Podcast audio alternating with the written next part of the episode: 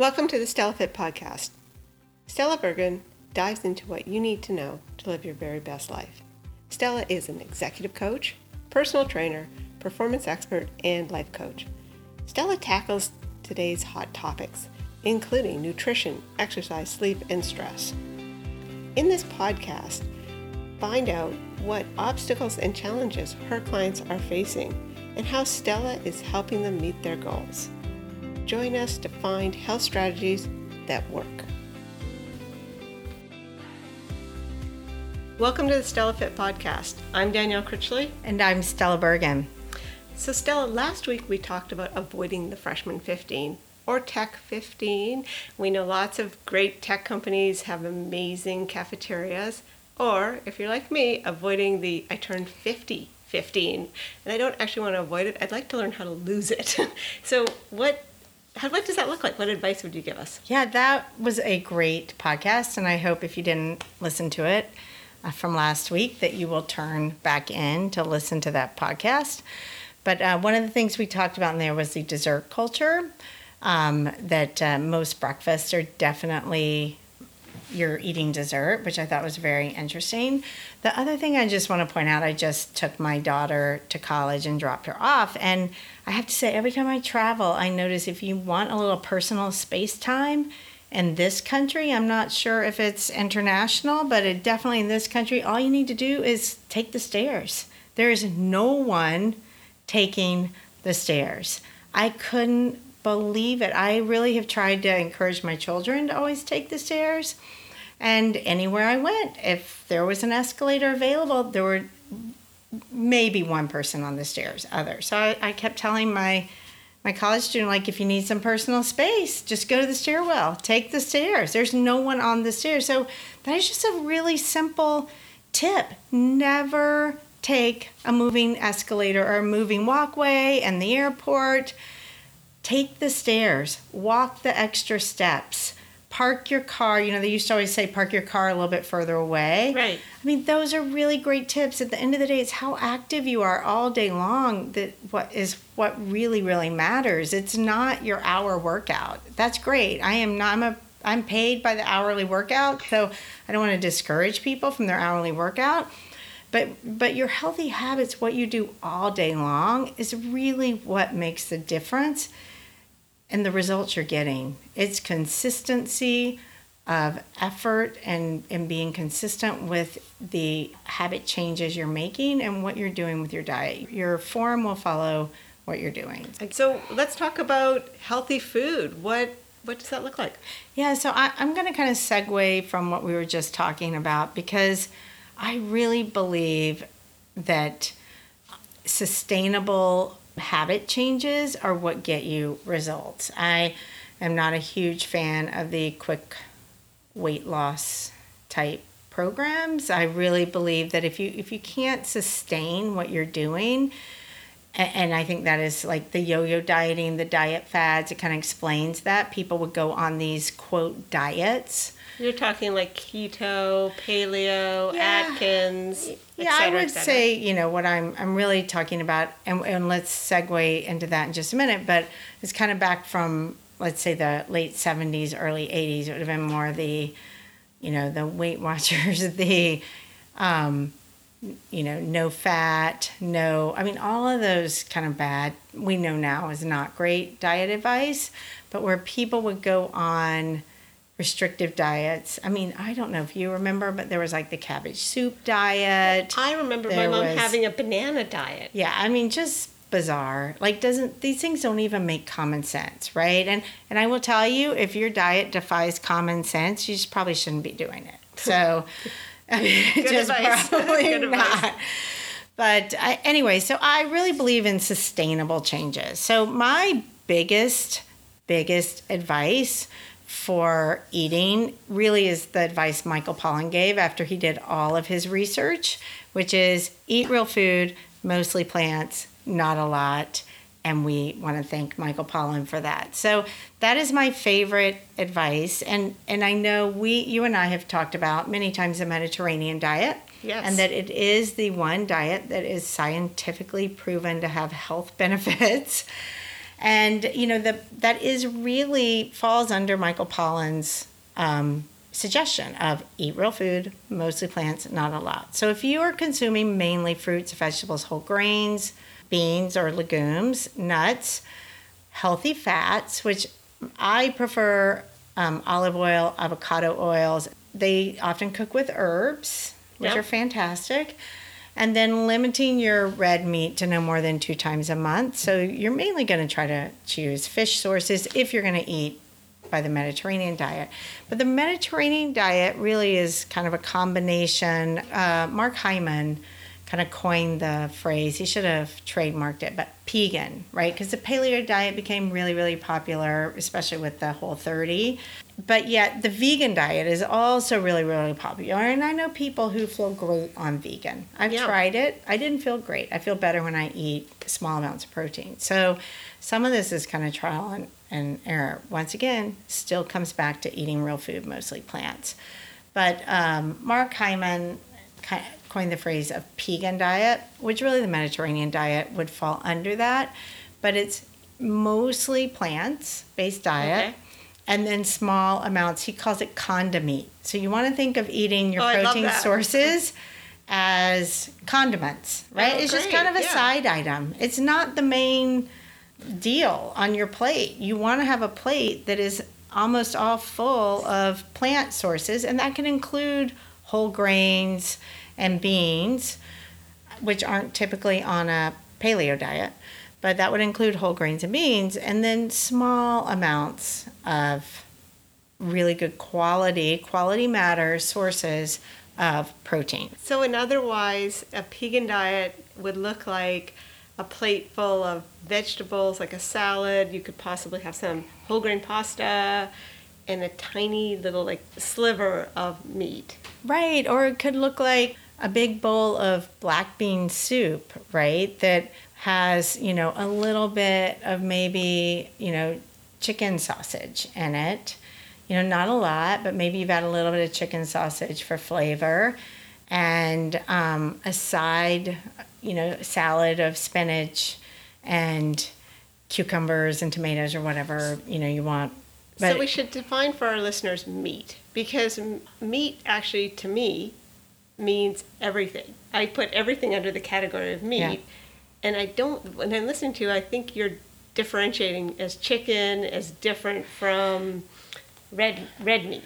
Right. Well, I I do think the red meat is a little bit more controversial, um, because then you're going to factor out like, well, is it 100% grass-fed red meat, Right. or is it grass-fed, grain finished, or is it just factory farmed, fully grain-fed meat? Um, and so, I you know I think red meat really kind of depends on you know what kind of red meat you're consuming, and and most um, I'm not a big fan of of consuming red meat all the time. I would say the Mediterranean recommendation of no more than twice a month is a really good one. I think occasionally having a grass-fed burger or occasionally having On a whole grain bun. uh, on a whole grain bun or no bun actually right i mean i too, think yeah. i think if you're really looking so you also have to remember doesn't matter how you slice it once you your your body mainly burns carbohydrates for fuel right if you eat more carbohydrates than your body burns it stores them as fat doesn't matter whether you're eating a mediterranean diet or any other kind of diet Okay, I'm prepared. I'm willing to do it. I'm willing to try and eat mostly a plant based diet. But what does it look like? What do I buy in the grocery store? Listeners, you can follow and see how I do. Okay, so first of all, that I, I know for years people have said, you know, walk around the perimeter of the grocery store. So, so that is a great place to start, right? I mean, most of your processed food and refined sugars are located more in the middle of the grocery store, your packaged foods. So if you just stop, I know it's easier said than done. I, I totally understand. But I remember that day where I kind of crossed over that I just told my kids I was no more going to buy sugar cereal. I just, we were done. I didn't feel like it was a great choice for them for breakfast. And I really, I stopped buying, you know, even the organic cheddar bunnies. Like I just stopped buying all of it. Um, and yes, I got a lot of protests, I got a lot of complaints, but at the end of the day, it's it's not really food. It's not nutrient dense. I mean, if it's not a colorful diet, if you know, I always to me the how I judge whether we've eaten healthy all day is how many times I take my compost bin out because taking my compost bin out That's interesting, yeah. you know lets me know how many fruits and vegetables I've been cutting up and putting in their lunch boxes and serving for dinner that night. So Um, what does breakfast? Okay, so is granola in or out? Uh, think- oatmeal. like what does breakfast? Let's start with Oat- the windmill Yeah, breakfast. oatmeal's great. I think um, having, you know, if you're gluten free, you can buy gluten free oats. Oats are actually gluten free, so I think a lot of people don't understand that. Oats are gluten free. They just they're they're not labeled gluten free unless they are processed in a plant that does not process any other wheat sources. Okay. So people should know that. I mean, if you if you are not uh, have celiac or are really highly highly sensitive to gluten, you probably can still be okay with regular oats because they are gluten free. It just depends on where they're processed. So to in order for oats to say gluten free, they have to be processed by themselves. But um, oatmeal is a great choice. Um, oatmeal, but I would make sure one of the things I often tell my clients is you really want to try to combine protein, fat, and fiber at every meal. So if you can think about it, not protein, fat, carbohydrates, because there are plenty of carbohydrates that are refined flours and sugars. So you want to do protein, fat, and fiber. So oatmeal with some chopped nuts, so some maybe almonds or pecans or walnuts or whatever kind of nuts you There's like. some actually some nice paleo or um, uh, grain-free uh, granolas too, which are Yeah, well, granola now has taken on a whole category by itself. I mean, it used to be you had like a couple of choices of granola, and they were highly processed with lots of sugar. And um, now the designer granolas uh, around here, that you have so many choices. So you can, yes, you can get paleo granola. Um, just with granola, you need to read the ingredients. You really need to read where sugar falls and what kind of sugar. So I guess a better question would be, what are you feeding your family for breakfast? I try to make a green smoothie every morning for my kids. My, my whole family is a little bit addicted to the green smoothie. You guys can get the recipe on my website at stellafit.com. There are actually a fair number of recipes on there, and I will try to keep adding some since we're doing this podcast. But so they do get protein, fat, fiber, and green. So a few choices we have. I make, um, I call them paleo pancakes, but you break, you mash a banana, break two eggs, mix that up, whip it up with a fork. I add about a pinch of salt and a pinch of cinnamon. And then I actually, you, you could use um, coconut oil or uh, I guess olive oil. I wouldn't want the olive taste in it, but I use ghee. So that's Oh, another yeah. decent choice for fat source. So I put ghee because ghee holds up to high temperatures, as does coconut oil. So I put ghee on my griddle or skillet, and then it makes some pancakes. My kids like them because they taste like fried bananas. And then they they put I let them put a little bit of maple syrup on there, but we try not to go overboard, just a little bit. And then they have their green smoothie, so they have protein, fat, fiber, and green. So that's one choice. Um, often they'll just do eggs, or we'll do sausage. Um, they my kids love avocado toast, so just whole grain toast. I spread avocado, I sprinkle a little salt, and then I top it with a lightly, you know, over easy fried egg Nice. on top.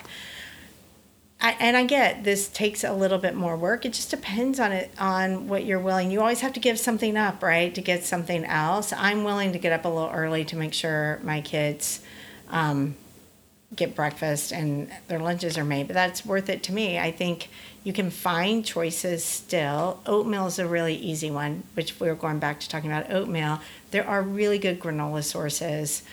Um, we limit our dairy consumption. We're not completely non dairy, but we do limit our dairy consumption. So we tend to do our granolas and with uh, almond milk or you know, there's good milk coconut or milk or soy milk. We make milk. our, yeah, I mean, even smoothies are a great option for breakfast, especially once again, you've got to look at protein, fat, and fiber. If you just blend up a bunch of fruit with some milk, um, it will spike your kid's blood sugar, just like sugar cereal will. So look at um, when you pulverize fruit, it actually turns into sugar.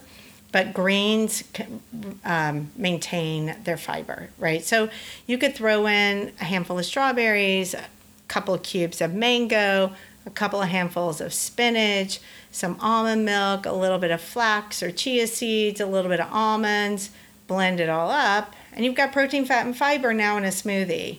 And it's and I probably put a half a banana in there actually. Um, but it's still going to taste like a mango strawberry banana Right, smoothie. right. It's not going to taste like a flax. right. yeah, right. Try it. Some of it you just have to play around with your kids. So those are some of the options we have. It, it's also an acquired taste. It took a while for my Yeah. family to get used to the green smoothie, and now, like you, yours, they love it. But uh, Absolutely. and I put berries in for my daughter and call it a purple smoothie. Some berries and Yeah. yogurt, and then she loves it. Right. Really, it's not that different from the green you, smoothie. You just have to remember with smoothies, if you put berries and spinach together, you are going to have a brown smoothie. So, and and a lot of times kids see the brown, and it, it just the visual, Right. They just immediately turn off. So, you just have to know that if your kid isn't visual, then probably fine. But you know, other things I know people struggle with snacks. So. Uh, you can certainly pop organic popcorn at home and coconut oil and, and try adding some seeds in there. Throw in some pumpkin seeds, right, to add a little bit of protein because Mm, good the popcorn is going to have fiber and the coconut oil is going to give you a healthy fat source. So throw in some um, sesame seeds, some sunflower seeds, some pumpkin seeds, a little mix. Throw them in, or you know, um, other hummus and veggies. Always a great choice. Um, apples, pear, bananas with some nut butter. Always a great choice. Even just a good whole grain toast if you're not gluten free, or you can get you can get good quality gluten free toast now. I mean, it, it's much better than it used to be. And throw some almond butter and slice some bananas on top. Protein, fat, fiber, right? It, it gets a little trickier if you want to try to do greens with every meal, but it, that can be done too. Um, yeah, so, you know, all of these are great choices. You know, I think the most important thing, if we kind of tie it back into, you know, segueing from the dreaded 15 and, and trying to avoid the dreaded 15, um, is really having systems in place for keeping you on track. Because once again, I can't stress enough, it's really what you do day in and day out. It's what you do consistently that is going to get you the results you get, whether they are the results you want or the results you do not want. And so, if you're not getting the results you want, if your body is putting on weight or getting mushy or you know if you're not looking or feeling the way you want look at what you do day in day out every single day. How are you moving? What are you actually consuming you can always do a food log. If you really want half the time when i have clients do a food log they figure out what they need to do. By the time they finish the food log they really don't need me. The, the food log holds them accountable. And and so putting systems in place for staying on track is a great place to start, to start really talking about sustainable practices. And I think that's what we should talk about next week. Sustainable practices. Sustainable practices. I think it's a great topic. I definitely can use that because I have to admit I yo-yo. I've tried keto, paleo, Atkins, Med, and I fall off of everything. So I need some sustainable practices for sure. Let's do it. I'll see you back next week. Awesome. Okay. All right. Uh, as usual, uh, please, if you have any questions or want to talk about anything or like us to talk about anything, reach us at stellafit.com and we'd love to hear from you. Yes, we would.